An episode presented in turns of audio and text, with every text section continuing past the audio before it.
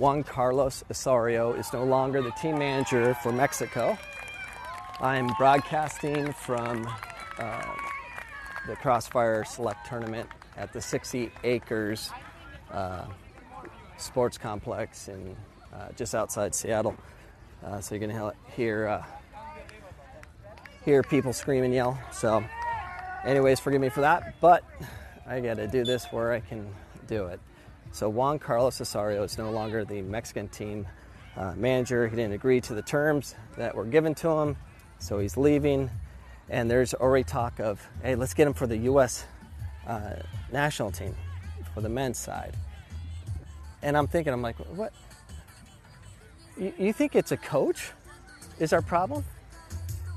Juan Carlos Osorio has an all Hispanic team that can combine passes. When you can connect passes, uh, you can play with anybody. If you can handle pressure on the ball like a, a typical Hispanic player uh, can, if you can handle pressure and not freak out like the Americans do, you can compete with anybody. You always have a chance if you can handle the ball under pressure. Can that get through U.S. soccer's brain? No. I'm at this uh, select tournament and this is a, basically a rec tournament. And everything's just so direct and it's ugly. Soccer, this is our pool players.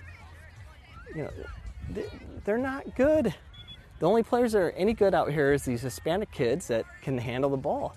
But you put 10 Hispanic kids or 10 players that are technical together, they can do amazing things.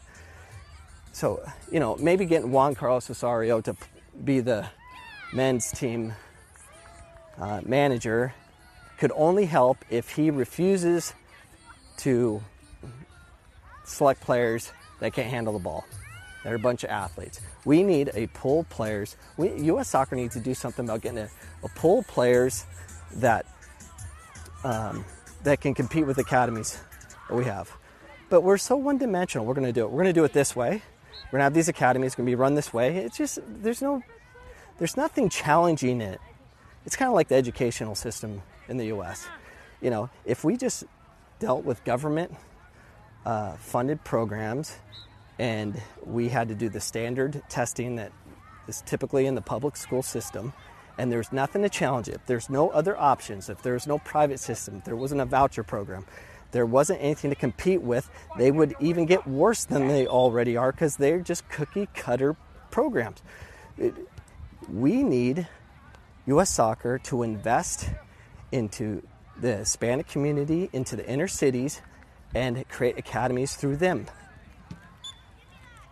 Find a way to get a pool of players of them. Get the most technical players from those communities and teach them the game early. But we're not going to do that because they don't have the money. And for whatever reason, where it stops, I have no idea. Why, why can't they just do one city, one inner city, and put some money over there? It won't be that much, and see what can de- be developed when you deal with athletes in communities that um, can that love the game. What would happen? Why don't we do that? But we won't.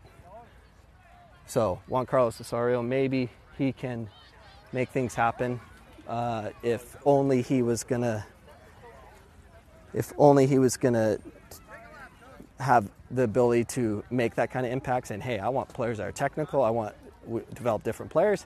You know, kind of like you know Jurgen Klinsmann did. He had control.